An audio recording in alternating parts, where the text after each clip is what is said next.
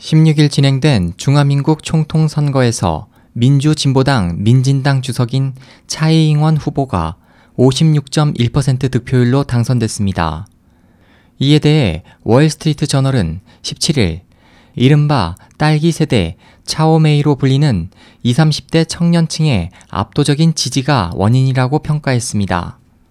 대만에서는 1981년 이후의 출생자들이 대부분 자신의 만족만을 추구할 뿐 사회적 압력이나 힘든 일에 견디지 못함을 딸기가 쉽게 무르는 것에 빗대어 딸기 세대로 부르고 있습니다.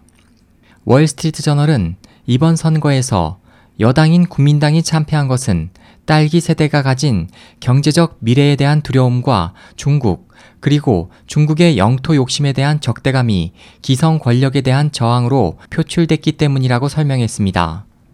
대만에서는 2년 전인 2014년 3월에도 집권 국민당이 중국과의 서비스 무역협정 비준안을 날치기 통과시킨 것에 대해 대학생들이 희망을 상징하는 해바라기를 손에 들고 입법원을 점거한 해바라기 운동을 벌인 바 있습니다. 당시 이들은 마잉주 대만 총통이 이끄는 국민당 정부가 지역 일자리 창출에 기여하는 소상공인들을 희생시키면서 중국과 이해관계를 가진 거대 자본가에 영합한 것을 비난했습니다.